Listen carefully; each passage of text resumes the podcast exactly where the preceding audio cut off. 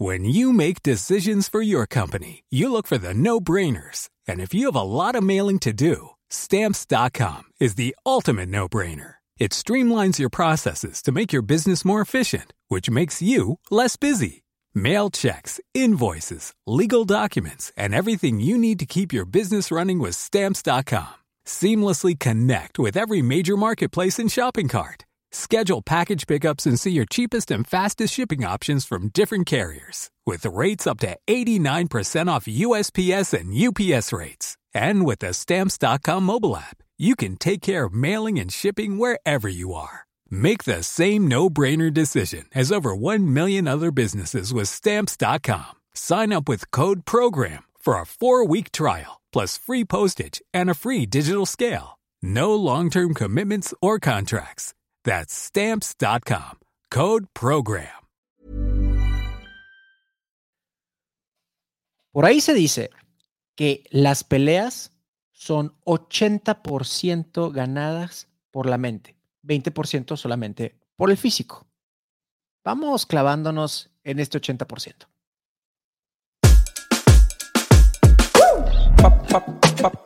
papi julep, pap pap pap pap papi julep, pap pap pap pap pap papi julep, pap pap pap pap pap papi.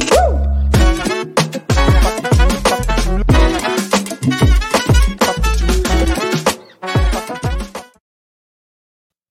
¿Qué tal amigos de Formados a Golpes? Les saluda a su amigo Gerardo Rodríguez. Ahí me encuentran en redes sociales como arroba cabrón de las ventas con un episodio más precisamente de Formados a Golpes, donde nos encanta el cotorreo de guamazos, pero nos vamos un poquito más allá de la noticia, ¿no? Ay, ¿quién ganó? Sí, pues eso ya lo viste. Ah, para cuando descargaste este episodio, si realmente eres fan, ya sabes todas las noticias que hay. Entonces vámonos clavando en lo que hay más allá. Y me acompaña como cada semana mi compadre Rafa Alcaraz. ¿Qué onda, mi Rafa? ¿Cómo estás? Muy bien, muy bien, Ger, aquí disfrutando del frito ya en las últimas del año. Diciembre time, ya, pues ya, ya, ya fueron como que los, los mejores eventos del año. Parece ser que ya pasaron en todos los deportes de combate. Eh, al menos de que quede uno que otro por ahí que se me escape de, de box, pero de MMA ya básicamente ya terminamos nosotros. Se te están escapando dos interesantes de boxeo todavía, my friend. Todavía. Hay tiempo, todavía hay, hay esperanzas. Oye, lo que sí te tengo que decir que yo comienzo en términos de artes marciales mixtas, yo comienzo diciembre, compadre, en peso welter Vamos a ver en qué lo termino. Estoy seguro que lo voy a terminar en peso medio, mínimo, güey. Uh, está bien, está bien. Yo no te quiero decir en qué empecé, pero voy a terminar en super heavyweight de ley. en términos boxísticos, aquí ya estoy bien jodido. ¿Qué sería? Como tipo super, entre super medio y sí voy a terminar, yo creo que en crucero fácil, güey. yo quisiera decirte que soy light heavyweight, pero estaría mintiendo. Ánimo, ánimo, gente. Este, todavía se puede. Y es con el frío, la verdad. Yo tengo mi costalito de boxeo en el patio y con el frío que está haciendo aquí en Tijuana. No, gracias. No, gracias. No, yo ni, ni sacar el perro por accidente, así que. No, no, que haga ahí, que haga ahí en el piso, pero al rato lo recogemos. Sí, sí, sí, nos averiguamos después, pero ahorita con el frío está, está duro, pero la verdad que el calorcito de las artes marciales mixtas y de los deportes de combate, en particular el box, pues está, pues está que arde, la neta. Este fin de semana pasó algo que por más que andaba yo hablando que la GOAT y la GOAT y cuál GOAT ni que ocho cuartos, ¿no?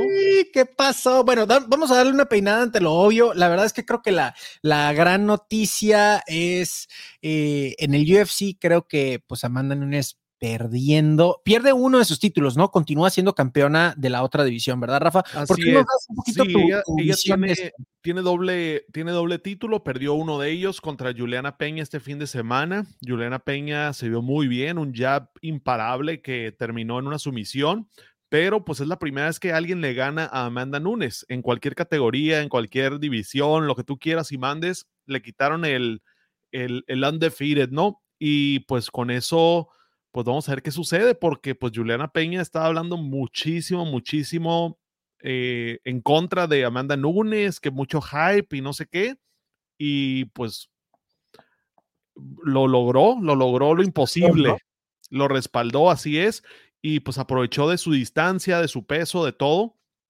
Y pues tenemos una nueva campeona en esa división. Entonces, Amanda Nunes no sé si realmente vaya a bajar a defender su título o no, pero pues ahorita Juliana Peña pues trae el, efectivo y de seguro va a haber un rematch muy pronto.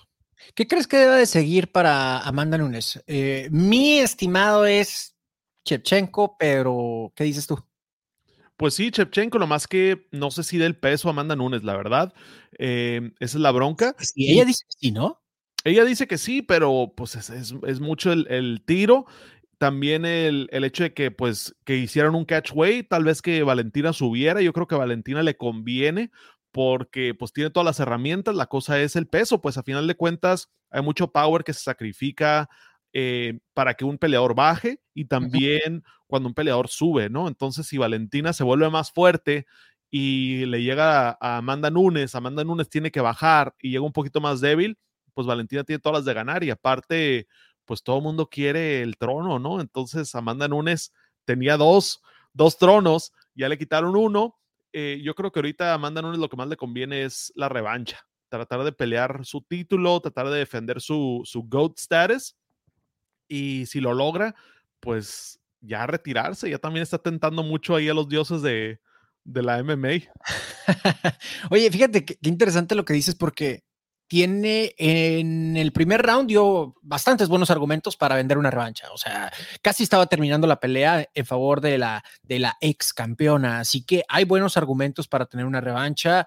Eh, me encanta el hecho de que haya sangre venezolana ya con su primer cinturón en el UFC, así como nosotros tenemos el primer cuate de Tijuana por Bando Moreno, quien sé que vas a tocar un poquito ese tema un poquito más adelante. Me encantó, me encantó ver esto porque hace ver a la que era inhumana como humana. Y cuando pasa eso, normalmente se calientan las divisiones, ¿no, Rafa? Lo vemos en el boxeo, lo vemos en las artes marciales mixtas. Alguien tentó al campeón, al que parecía un dios o una diosa, y que creen, resulta que es un, un humano. Y cuando se demuestra que es humano y que puede perder como todos los demás, que es un simple mortal, órale, pues todo el mundo le quiere brincar. Pasó con Conor McGregor, ahora va a pasar con Amanda Nunes, ¿no? No, y aparte da en el clavo con el tema de hoy, ¿no? Que es el, el, lado mental, ¿no? Y lo vemos también en otros deportes donde se rompe un récord mundial que estaba intocable, imposible de romper. Alguien lo rompe y a la semana alguien más rompe el que se rompió, ¿no? Y, ya todo el mundo dice, oye, pues si es posible ganar la Amanda Nunes, pues de repente ya empieza a pelear hasta mejor, ¿no? O sea, ya esa espinita de los peleadores del miedo o la, la fama o no sé qué sea, pero mucho tiene que ver este lado mental de decir, pues no es intocable, no es invencible, no es inhumana, es una mortal igual que yo y pues, pues igual y le puedo ganar, ¿no? Entonces se pone bueno. Se pone muy, muy bueno. Esto juega a favor del deporte, obviamente, y es algo que me, me emociona muchísimo. Oye, hablando de calientito, papá, pues regresó el oh gran señor, Master de, Master de Master, quítense la chingada, alfombra roja, Vasily Lomachenko. Ah, qué delicia es ver a este señor de regreso. Es, eh, eh, ¿sabes? No, nada más lo puedo comparar con otro deportista y que conste que no soy fanático del fútbol, no es que del deporte, no me, simplemente no lo entiendo, no es lo mío, no es no, nada en contra de, de nuestros amigos que les gusta el fútbol, soccer. Pero lo único, al único que puedo comparar Lomachenko es con Messi.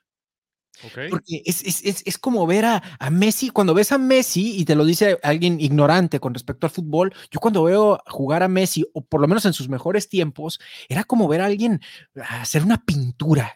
O sea, el vato corría con una velocidad, pero al mismo tiempo como con una elegancia, eh, la coordinación física que demuestra el señor es ver a Loma en el boxeo. Creo que lo que hace Messi en fútbol lo hace Loma en el boxeo y lo demostró nuevamente este fin de semana contra Comi. Ya sabes esto, este no es un programa de noticias deportivas, así que lo que te quiero presentar, mi Rafa, es que la división más caliente ahorita es la de los pesos ligeros. Te quiero presentar una, una pequeña terna ahí de futuras peleas como mi wishlist, Santa Claus, entiéndase por Santa Claus.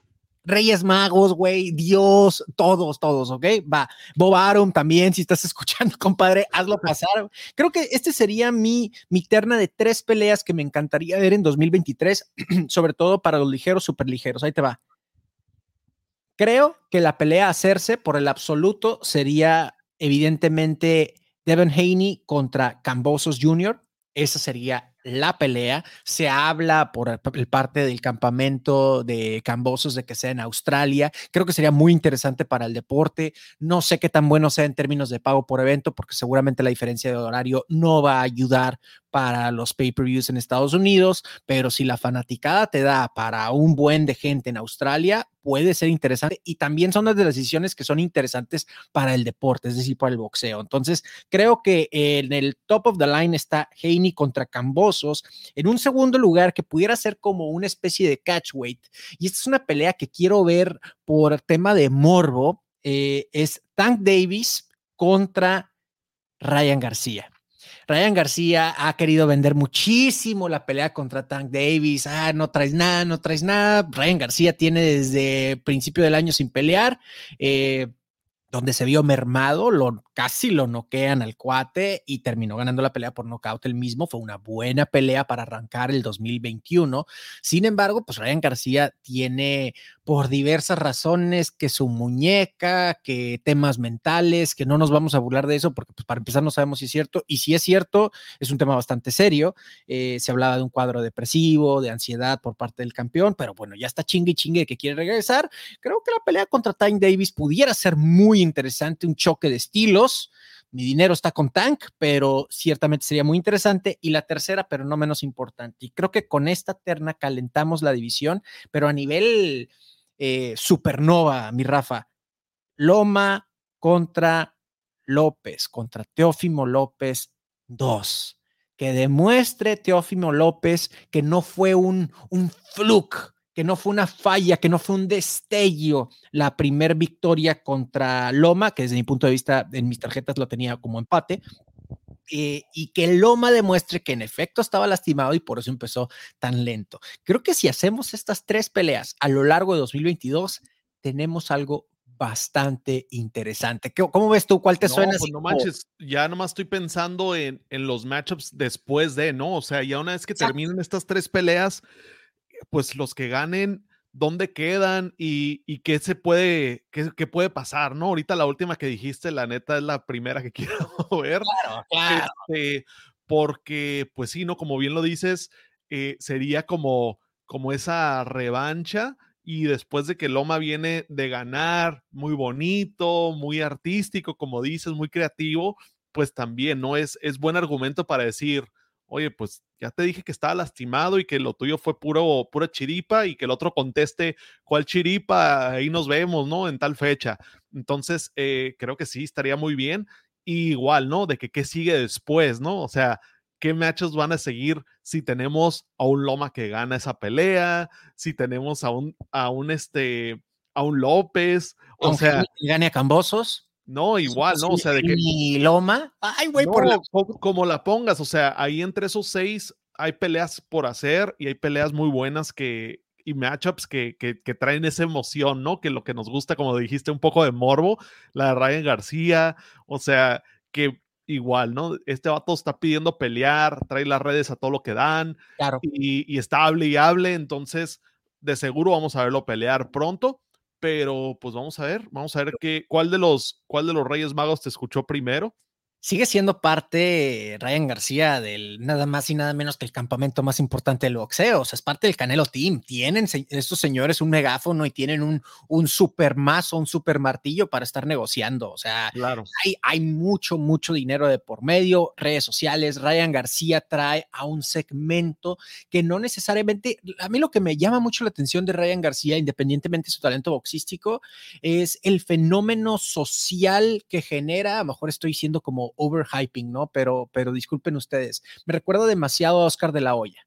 ¿Qué era Oscar de la Hoya? Era el niño bonito que boxeaba y rompía madres. O sea, no le estoy quitando un pelo de talento boxístico a Oscar de la Hoya, tampoco a Ryan García. Pero ¿qué eran? Eran los guapos. Y tú veías las peleas de los señores, no nada más eran peleas entretenidas, insisto, muy buenas peleas, muy buen talento, pero en los golpes, cuando golpeaba Oscar, así como cuando golpea a Ryan, no, escuchas, no escuchas, oh, escuchas, ¡ah! De, porque traen una fanaticada distinta a la nosotros barbajanes. Eh, claro. Eh, claro, claro, claro, tiene, otro, otro mercado, ¿no? Que, que se agrega a los niveles de la pelea, ¿no? Esa, esa parte donde pues ya, ya tienes más interés, ¿no? Del público, como dices tú.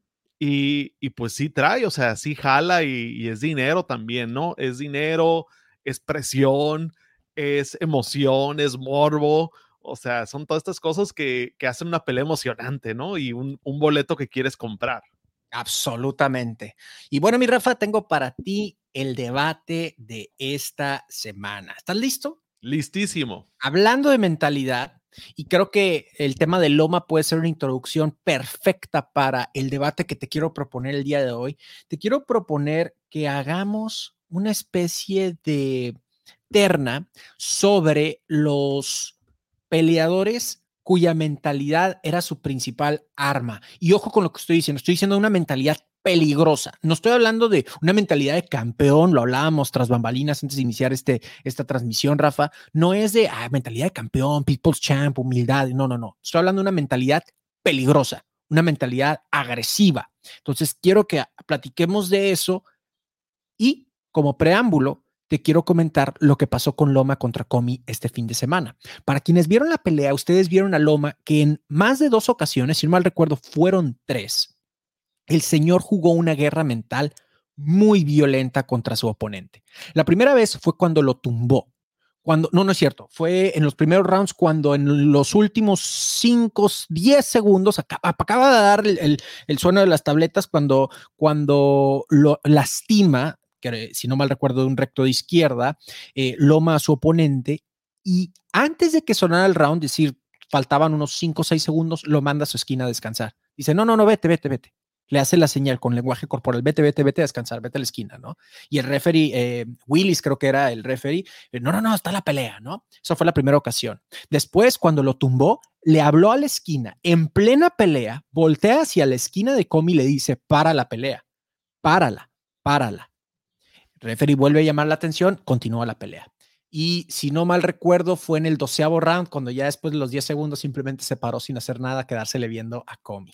Y eso creo que es una estrategia mental que no habíamos visto por parte de Loma, no tan agresiva de ese tipo. ¿Qué piensas tú, Rafa, como e, eso como, como tácticas de guerra? Eh? No, pues es una buenísima táctica y más mientras está la pelea, ¿no? O sea, no es lo mismo decir que en las conferencias de prensa, que el weigh-in y que todo, sino ya te estás metiendo en plena pelea y con la esquina, que se me hace alguna estrategia eh, muy innovadora, ¿no? Porque la esquina se supone que la tienes ahí para que se mantenga fría, para que sea objetiva, para que esté pensando estratégicamente y no, no de una manera como muy, muy visceral pero a la hora que prendes a tu esquina también puedes provocar errores en tus coaches, puedes provocar cuestiones que, alteran un poquito, que creo que, pues creo que es algo interesante y, algo que hemos visto, por lo menos lo hemos visto algunas veces, pero bien implementado, eh, pues es, es, un arma más, o sea, estás metiéndote con, con el equipo y eso puede quitarle la, la moral o le puede quitar el piquete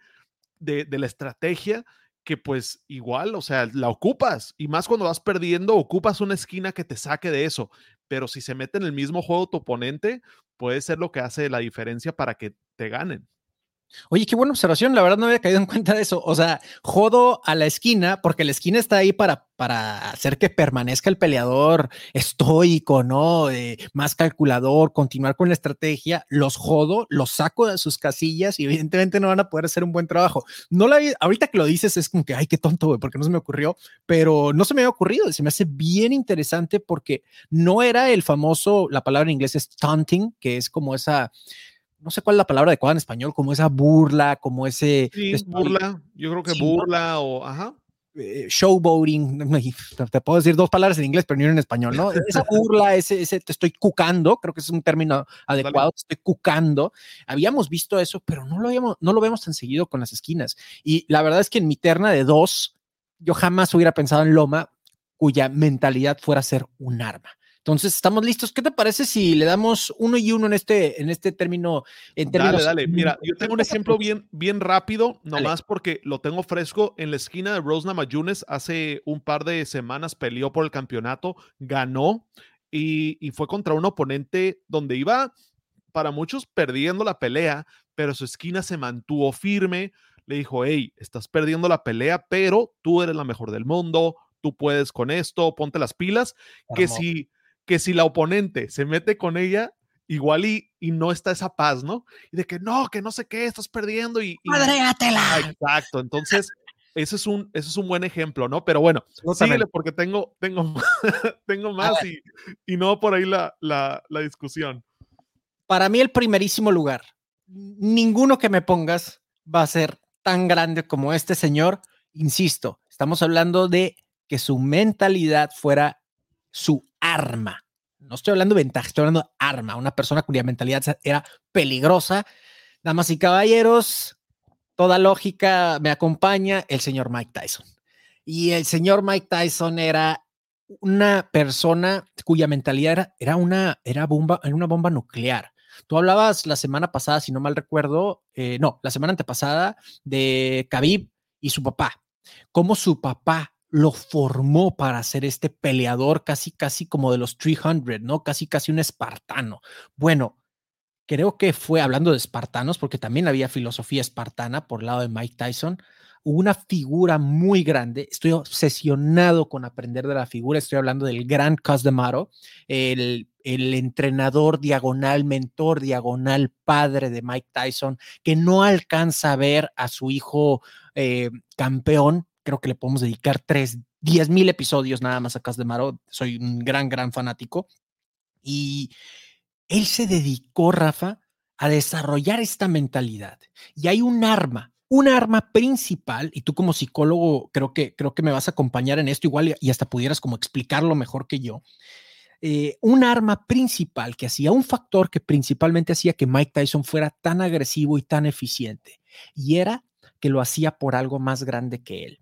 Estaba leyendo un libro de la filosofía de Casamaro, de Casamaro y él hablaba de que Mike Tyson no peleaba por Mike Tyson, peleaba por los viejos peleadores, es decir, las figuras clásicas, peleaba por el boxeo mismo, peleaba a favor del deporte y que no se olvidara la vieja guardia del boxeo. Entonces, esa figura, por más subjetiva que pudiera sonar, era más grande que una persona, que un Mike Tyson. Entonces, al darle un significado mucho más grande que simplemente gano el campeonato, me gano un millón de dólares, no, no, no, estoy peleando por una, por una figura mucho más importante que yo. Entonces, si pierdo esa figura, no va a recibir el honor que merece y por eso salía a matar, ¿no? ¿Qué opinas de eso, Rafa, como fuente de, no sé si decir motivación o fuente de fuego, ¿no? No, pues yo creo que más fuente de fuego, ¿no? Porque Mike Tyson ya en retrospectiva habla de Cas Damaro y de este entrenamiento que tuvo de, de un joven adolescente en los primeros como instantes de la psicología del deporte, ¿no? Que, que metió Cas Damaro de de meterlo a casi, casi a hipnosis, a un entrenamiento mental muy fuerte, que para muchos, incluso para Mike Tyson a veces, hasta traumáticos, ¿no? Donde le mete esta, este amor por, por la historia del boxeo, como dices tú, por las grandes figuras, el convertirlo a él como en una, una expresión del arte, como tú dices, ¿no? Algo más. No eres, no eres Mike Tyson, ¿no? Tú eres el, la leyenda del box en, ser humano, ¿no? Y eres una máquina, y eres un asesino, y eres un, un, este, un sicario adentro del ring. Todo este tipo de cuestiones se las fue formando eh, desde muy joven y las fue formando de una manera muy agresiva porque pues era su coach, pero también era su papá, ¿no? Y tú lo mencionaste con, con Khabib, que pues los, los crearon para ser máquinas, que llegaran a este extremo, ¿no? Que, que dejaron una huella en el mundo como los mejores del planeta y efectivamente, pues esa era su mentalidad. El problema más grande de Mike Tyson es de que cuando pierde a su coach, a su papá, esto lo, lo lleva a la perdición, ¿no? Claro. Y, ya no supo cómo apagar o cómo controlar esa agresión, toda esa parte que, ¿Cómo bueno, hablando de Javi, pues también pierde a su papá, ¿no? Pero él dice, ¿cómo lo apago? Ya no puedo pelear. Ya no peleo. Bye. Me, me retiro. Khabib es, es, hijo, de veras que este señor, no sé cómo chingado se cuela en la, en la, en la conversación, pero, pero sin duda que es, es algo, hay mucho más allá, como dicen los gringos, there's more than meets the eye con Khabib. y hay mucho más allá de lo evidente con, con Khabib, ¿no? Solamente para cerrar con Mike Tyson, nuestro primerísimo lugar, mi Rafa, eh, había un ejercicio que me gustó muchísimo. Eh, Mauro era fanático de la parapsicología, es decir, cosas como que más allá del tema de la ciencia, ¿no? Creía en lo que aquel entonces no se conocía como la ley de la atracción todavía. Él creía que a través de, de eh, podía conectar tan fuerte con sus peleadores que creía casi, casi como en la telepatía, de que le daba indicaciones a sus peleadores a través de eso, ¿no? Entonces, interesantísimo el nivel de energía, insisto, es todo un fenómeno platicar de eso, pero él es buen ejercicio que hacía Mike Tyson, o que Cos hacía que Mike hiciera más bien. 20 veces en la mañana, 20 veces en la noche antes de dormir, frente al espejo. 20 veces decía el mantra, soy el mejor del mundo, no hay nadie que me pueda ganar. 20 veces en la mañana, 20 veces antes de dormir. Soy el mejor del mundo, no hay nadie que me pueda ganar. Soy el mejor del mundo, no hay nadie que me pueda ganar. Tú hablabas de esa programación, tú hablabas de esa máquina, ¿no? Hablabas de esa hipnosis casi, casi que se estaba haciendo, en este caso, autohipnosis, ¿no? Qué fuerte verte al espejo, a los ojos y decirte 20 veces esta, esta frase, no nada más en tus primeros momentos del día, donde obviamente estás como una esponjita, como cuando ya te vas a ir a acostar y dejas trabajando al subconsciente, ¿no? No, definitivamente, digo, no sé si has tenido alguna experiencia con, con terapia de espejo, ¿no? Que es esta, esta parte, ¿no? Pero sí es muy, es muy poderosa. Y ahorita me acuerdas de, de, una, de una experiencia, digo, Tony Robbins, este, pues ya, ya está comprobado que, que el vato, pues es un chingón, ¿no? O sea, ya, ya lo llevó a, a los diferentes extremos, ya duró los suficientes años y ayudó a suficiente gente como para decir que muchas de las cosas que él hace tienen sentido, tienen fundamento y, todo esto. Pero cuando él apenas iba empezando, antes de dar una conferencia, cuenta la historia que entra una persona al baño y ve a, este, a un señor loco gritándose al espejo, algo así, ¿no? O sea, gritándose al espejo de que pues tú eres el mejor y que nadie te puede parar y que eres grande y eres poderoso y gritándose así como loco. Y luego cae en cuenta esta persona de que dice, oye, pues él es el que va a dar la conferencia, ¿no? Y era un joven Tony Robbins gritándose al espejo y, y se queda como que la otra persona medio como en shock de decir, oye, pero pues, ¿qué no tú ya, pues si tú nos vas a enseñar esto, pues, ¿qué, qué tanto sentido hace? Y dice, oye, pues tienes que agarrar la onda que, que no importa quién seas, tienes que trabajar este músculo, pues, o sea, y por más loco que parezca, pues funciona. Entonces, eh, el trabajo con el espejo sí es algo muy fuerte y a veces no lo hacemos lo suficiente porque una de dos, o no tenemos quien nos esté empujando, o también la incomodidad, ¿no? De que lo dices, dices 20 veces. se escucha fácil, pero llegas como a la 3 o a la 4 y dices, hay una resistencia normal que te dice, estás haciendo ridículo enfrente de nadie, ¿no? claro, claro. Y, llegas, llegas como a la 8 o la 10 y dices, ¿qué estoy haciendo? Parezco loquito, pero si logras llegar a la 20, de repente hay un cambio que sucede donde pues ya lo lograste, ya terminaste y sales venciendo esa resistencia propia, que esa es la mentalidad, ¿no? O sea, hay veces que ni tú te la crees que eres el mejor. Esa, el síndrome de impostor y todo esto, lo estás, lo estás peleando cada vez que haces este ejercicio. Entonces, si es un ejercicio muy fuerte, que para un joven, estamos hablando de un adolescente Mike Tyson, que lo obligaban a, a pues despertarse y empezar a, recibir y, consumir todo este tipo de, mentalidad o este entrenamiento que nunca paraba, ¿no? Al parecer, nunca. Nunca paraba. Entonces, pues muy fuerte este ejercicio y pues igual, ¿no? Eh, es válido que, que todos lo tratemos a ver qué, qué tal o qué tanto sientes esa diferencia.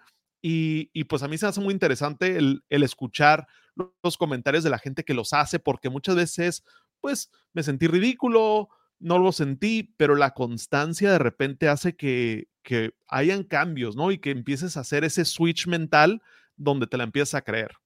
Absolutamente, absolutamente. Y luego métele el factor tiempo, o sea, multiplica el hacer eso 20 veces, 40 veces al día por semanas, años.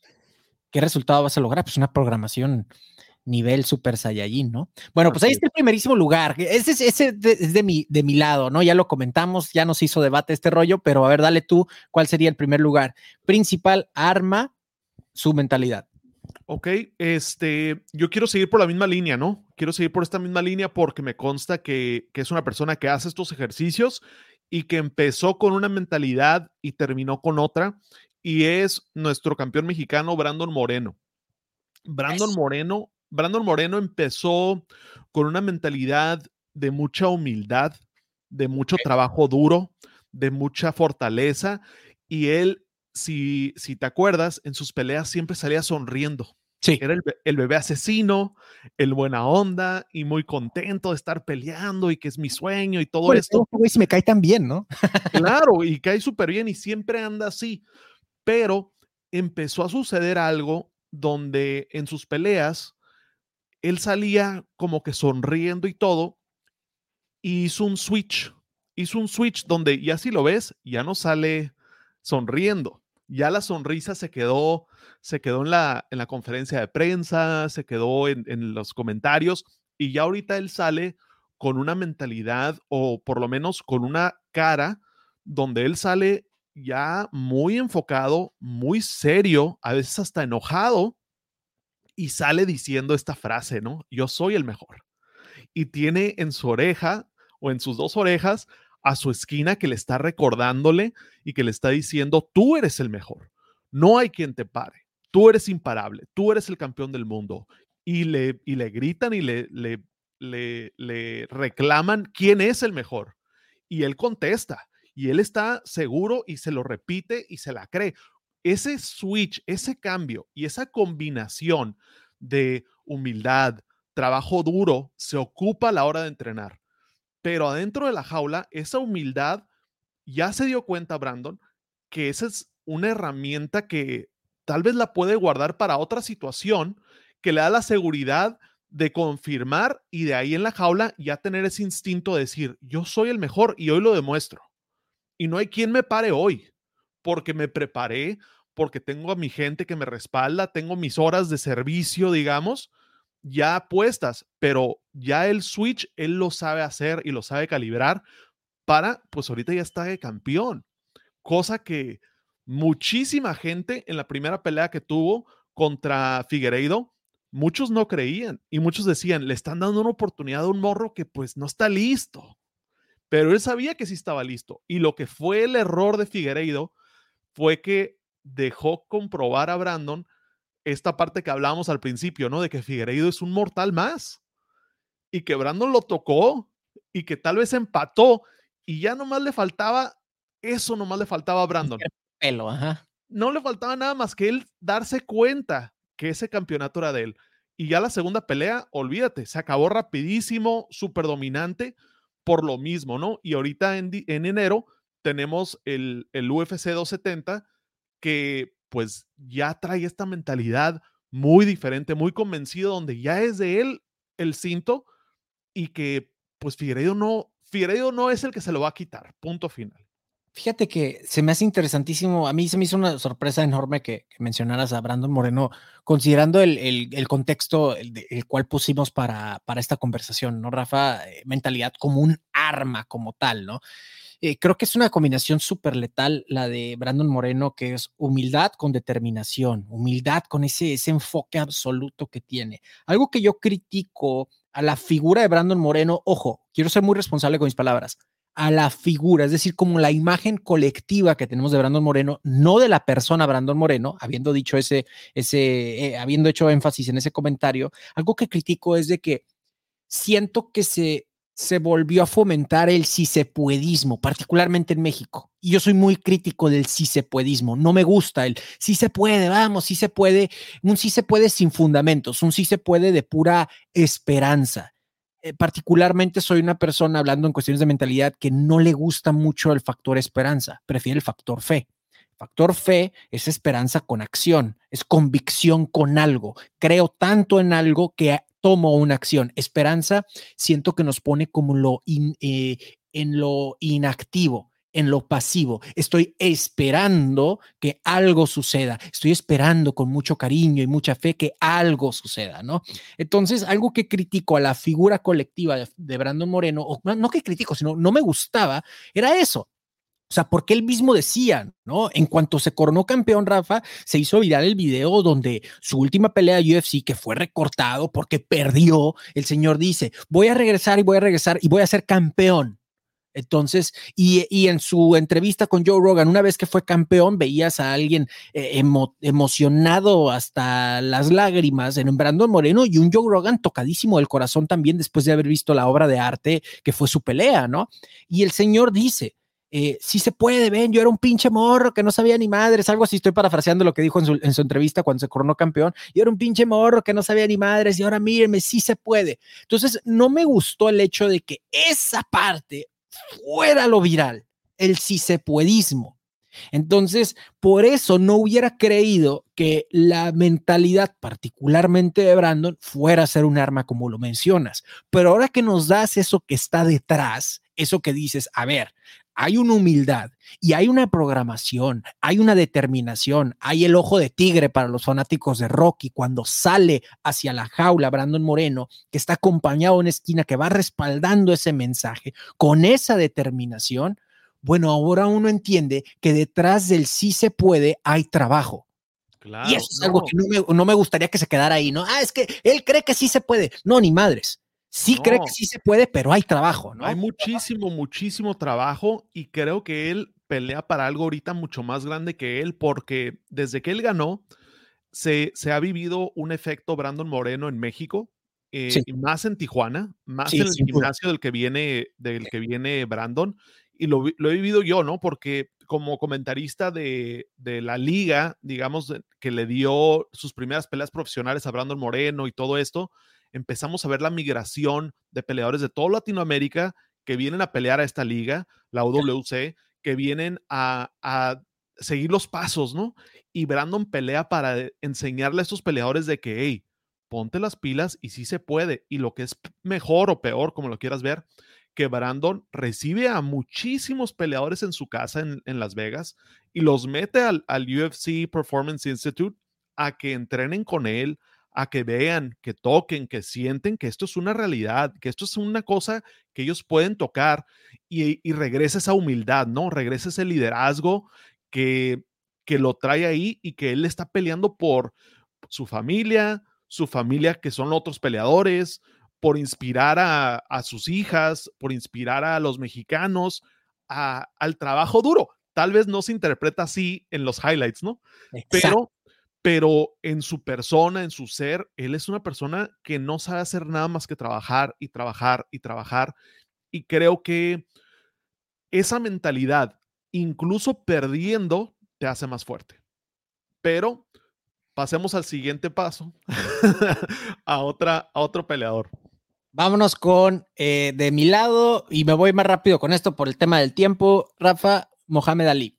Y Mohamed Ali porque hay mucho que pudiéramos hablar, son otros 300, 500 episodios tan solo la vida de Mohamed Ali. Yo voy a dar un factor por el cual pienso que su mentalidad era tan importante, porque la utilizaba, la utilizaba en el momento más importante que era la pelea, algo similar a lo que platicábamos ahorita con Loma, ¿no? Eh, Mohamed Ali jugaba con la mente y quebraba a sus oponentes antes de noquearlos, ¿no? Tienes la pelea, eh, si no mal recuerdo, Rumble in the Jungle, que fue contra George Foreman, donde nadie daba un peso por Mohamed Ali. George Foreman era un matón. O sea, ese señor era un asesino y e iba a matar a Mohamed Ali. O sea, todo el mundo decía, Mohamed Ali no va a aguantar, ya pasaron sus tiempos y George Foreman es un maldito monstruo. Bueno, Mohamed Ali no solo, no solo domó a la bestia, sino la mandó a la escuela, lo quebró mentalmente.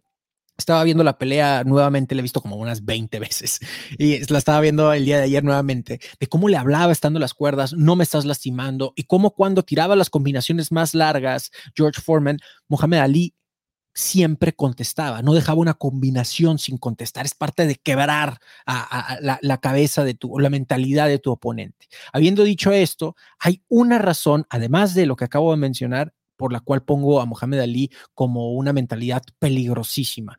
Era que el señor comenzaba, y esto lo he platicado en mi otro podcast, Cállate y Vende, el señor comenzaba a contar sus ejercicios, por decir abdominales, Rafa, Ya ves que es típico de que tu entrenador te dice vas a hacer eh, cuatro sets de 100 abdominales. Bueno, el señor comenzaba a contar a partir de que comenzaba el dolor.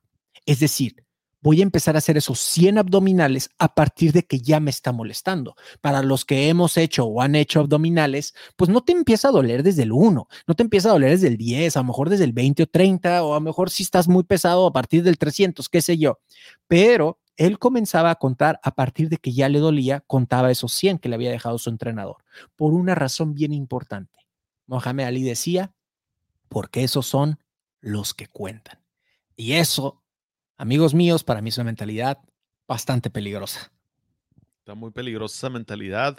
Yo empezaría a contar a partir de la segunda.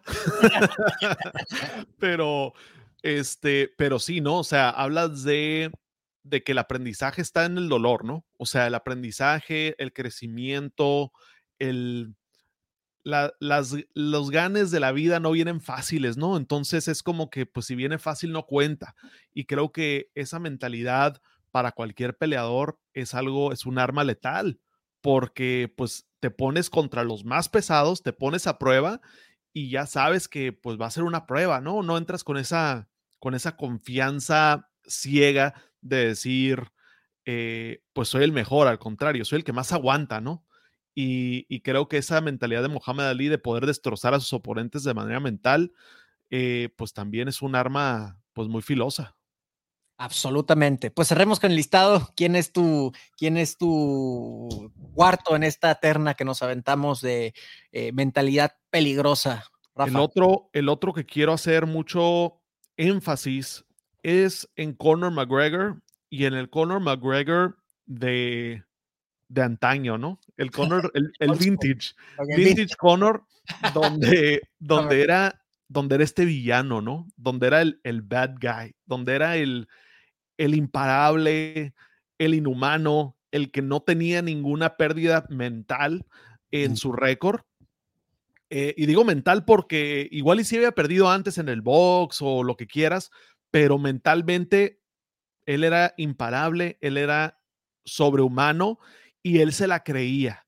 Y esta mentalidad la puse con, con contraparte a Brandon porque es una de las más peligrosas es una de las mejores, pero también se torna en una de las más frágiles. Entonces, como, un arma de doble filo, por así decirlo, ¿no, Rafa? Es un arma de doble filo 100% porque pues te da muchos ganes y te da, te da esa ventaja mental contra tus oponentes, pero el día que, eh, si esa es tu única arma y no sabes adaptarla, difícilmente te puedes recuperar tan rápido. No, no estoy diciendo que no te puedas recuperar, pero tan rápido sí te pega. Lo vimos con Ronda Rousey, lo vimos con Conor McGregor, eh, con John Jones. No hemos tenido oportunidad de verlo, pero es alguien que también tiene esa mentalidad y ahorita está subiendo. el señor está tronado, Rafa. Está tronado, pero trae esa mentalidad de que nadie lo puede parar. Trae esa mentalidad de que él es el mejor de los tiempos, que es un regalo de Dios para las artes marciales mixtas. Y esta mentalidad también la comparte el Sugar Sean O'Malley ahorita, donde él quiere subirse al octágono y dejar en ridículo a su oponente. Él quiere los highlights, él quiere eh, esa dominancia mental, física y espiritual de su gente, los rompe mentalmente por la manera en la que los, los cuca adentro de la jaula. Este, Anderson Silva también lo tenía en algún momento, esta, este lado, ¿no? Donde es cero humildad, 100% showboat, 100% presumir, 100% de que hacer menos al otro, cero humildad. Y es el otro extremo, ¿no? Es el otro lado de la moneda porque todos esos que te menciono, con la excepción de, de Sugar Sean O'Malley, han sido campeones en algún momento. Y han llegado a la cima de la cima con esta actitud. la bronca es cuando bajan de esta cima, difícilmente regresan. Y digo difícilmente porque algunos lo hacen, pero no todos.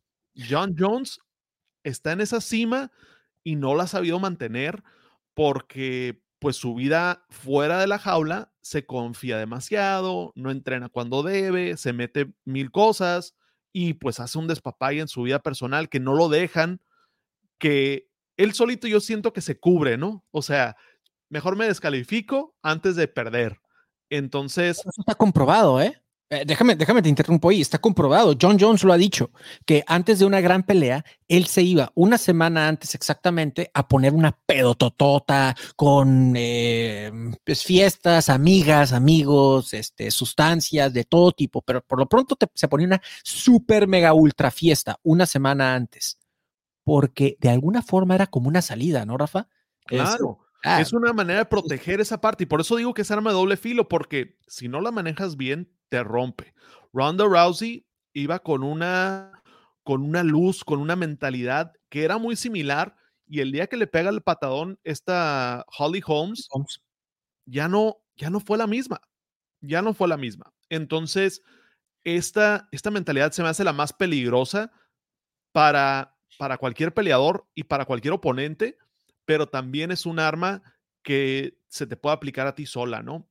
Altos muy altos y bajos muy bajos, ¿no? Así es. Y por ejemplo, la mentalidad de Brandon, pienso que trae esta espinita, pero a la vez también trae el, la, la, el, ¿cómo se dice? La responsabilidad o el, el accountability de decir, si pierdo, es por algo que yo hice. Y en la otra es, no me la puedo creer que perdí. Y esa, no me la puedo creer que perdí, mm, te quita responsabilidad, pero también no te deja crecer. Absolutamente te quita responsabilidad. Conor McGregor, cuando perdió contra Dustin Poirier, eh, él dijo, le gritó a, Bruce Buffer, Doctor Stoppage. O sea, di que la pelea fue por Doctor Stoppage. Puedes ver la repetición, vean en YouTube, le está gritando a Bruce Buffer que, o sea, cuando, cuando el anunciante dice perdió por knockout, perdió por TKO o el ganador es fulanito de tal, Conor McGregor le gritó Doctor Stoppage. Pobre ti que digas que fue TKO, porque no fue TKO, fue alguien más. O sea, no me noquearon, alguien más la paró. Regresamos a esa falta de accountability. Te hago una pregunta para cerrar ya con este ciclo, irnos rapidísimo al segmento de, del, prospecto de la semana por tu parte, Rafa. La pregunta rapidísimo es, ¿qué notaste? Eh, yo le estoy preguntando a Rafa, psicólogo, ¿ok? Ponte tu cachucha, güey.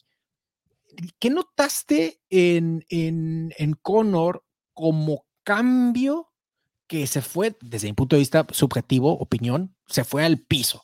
O sea, la pelea contra Dustin Poirier la tenía perdida desde hace mucho tiempo, ¿no? Pero, ¿qué notaste? ¿Hay algún momento? ¿Fue después de la pelea de Khabib? ¿Fue antes de la pelea de Khabib? ¿Notaste algún evento? ¿Notaste algo en su lenguaje? Eh, como psicólogo del deporte, ¿hay algo como que tengas tú como una pequeña teoría de, de cuál fuese momento, no sé si llamarle momento de quiebre o clímax o como le queramos llamar, por parte de Conor McGregor, Rafa? Eh, después de la pelea de, de Habib, estuvo un rato él con Tony Robbins, donde empezó a tener otra mentalidad, otra cura y ganó su pelea. Y después de eso ya no siguió, ya no siguió y como que ya no era ni, ni un extremo ni el otro. Sí, ¿verdad? Estaba como él mismo como confundido, ¿no? Sí, sí, cierto. Sí, como que dijo, a ver, ¿cómo es posible que, que me haya tal vez ayudado esta otra persona y, y, ahora ya no lo tengo, pero yo puedo solo? Se supone que soy el mejor. No sé si escuchó alguna crítica o, o qué fue, pero como que él solito se confundió y, y creo que él solito también se empezó a dar cuenta que no era tan bueno como él pensaba y que habían otros mejores que él y eso le causó muchas broncas que ya no lo dejaron crecer, porque si él hubiera dicho, sí, hay mejores que yo y voy a aprender a ser mejor yo, pues va, pero si yo ya creo que soy el mejor y que ya llegué a mi tope o que ya estoy yo en la cima y me topo contra alguien que me gana por varios niveles, creo que ahí fue donde, donde le, le erró él demasiado, porque como tú dices, con Poirier la pelea la perdió desde el principio, pues, o sea, desde antes de que se lastimara ya estaba perdida esa pelea. Y creo que Javib sí lo, sí lo tronó bastantito en la manera en la que lo, le ganó. Pero contra Cowboy, pues ganó bien a gusto, como él quería y todo, pero... Y rápido, ¿no? Creo que ahí fue, pues, como que ahí vio, vio su quiebre, tal vez vio que, que no estaba ya peleando contra gente de su nivel, o, o él solito se, dio en la torre diciendo, pues yo no ocupo a nadie más porque estoy así de cabrón y, y pues ni él se la creyó ya. Entonces ahí sí, digo, obviamente me encantaría sentarme a platicar con él, ¿no? Pero ya después de eso, pues ya como que también él sabía el power que él traía fuera de la jaula, sabía que él podía mover los mares y partir las aguas como él quisiera. Y ahorita lo vemos que pues se está recuperando, se está poniendo peso, probablemente está preparando para un una pelea en catch weight, donde pues él pueda aprovechar de su nuevo peso, tal vez retar a, un José Aldo o a un, a un Nate Díaz en un peso más arriba que le beneficie a él, porque él siempre ha sido alto, entonces eh, él puede agarrar más, más power. Pero pero sí, o sea, hubo un quiebre ahí donde se, creo que se, se confundieron las cosas y el éxito de decir, yo soy muy exitoso en la vida, fuera de la jaula, pero en la jaula ya no soy el que era antes. Y como que esa confusión creo que le, dio en la torre y pues peleándose con viejitos en la calle y, ya haciendo un o sea, él solito se, se quita mérito, vaya. Claro, Definitivamente, definitivamente. Eh, sí suena como algo como de identidad, ¿no? Pues bueno, Rafa, eh, por cierto, dijiste Catchweight, ¿eh? Y ya se habló que Eagle FC, la liga de Khabib, va a traer la división de 165 libras, ¿no? Eh, se me hace interesantísimo interesantísimo, una división que definitivamente es, demasiado el gap que hay entre 155 y 170, así como hay entre 170 y 185, pero más importante se me hace por cuestión percentil de 155 a 170, muy interesante, ya platicaremos de eso, mi Rafa. Cerremos de volada con nuestro prospecto de la semana. ¿Quién nos traes esta semana en el mundo del MMA? Les traigo al señor Manuel El Loco Torres, un amigo de pues de Chihuahua, mexicano, que acaba de ser firmado contrato en la UFC. Él ya lleva rato peleando en la UWC. Me tocó narrar una de sus peleas donde estuvo sumamente dominante, ganó con una guillotina parado.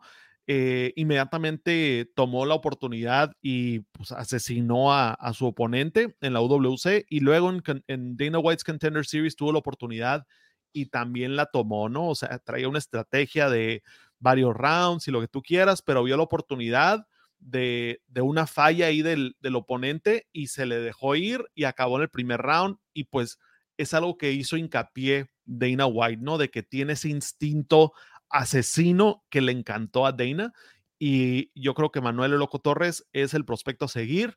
Eh, ahí vamos a compartir sus highlights para que los chequen se pueden aventar toda la pelea en menos de 30 segundos porque no duró ni eso.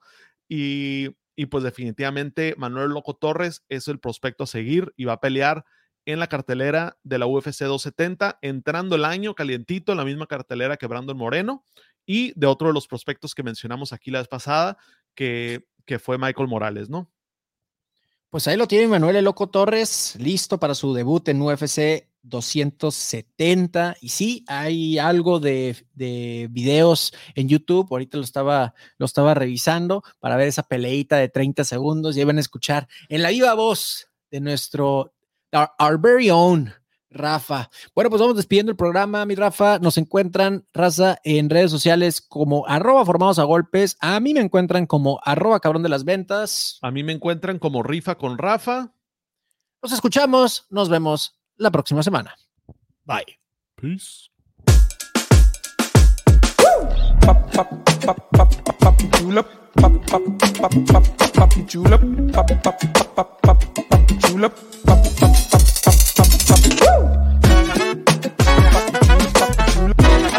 This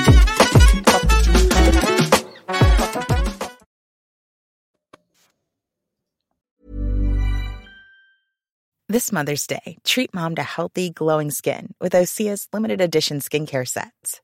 Osea has been making clean, seaweed infused products for nearly 30 years. Their advanced eye care duo brightens and firms skin around your eyes, while the Golden Glow Body Trio nourishes and smooths skin all over. Go to OSEAMalibu.com and use code MOM for 10% off your first order site wide.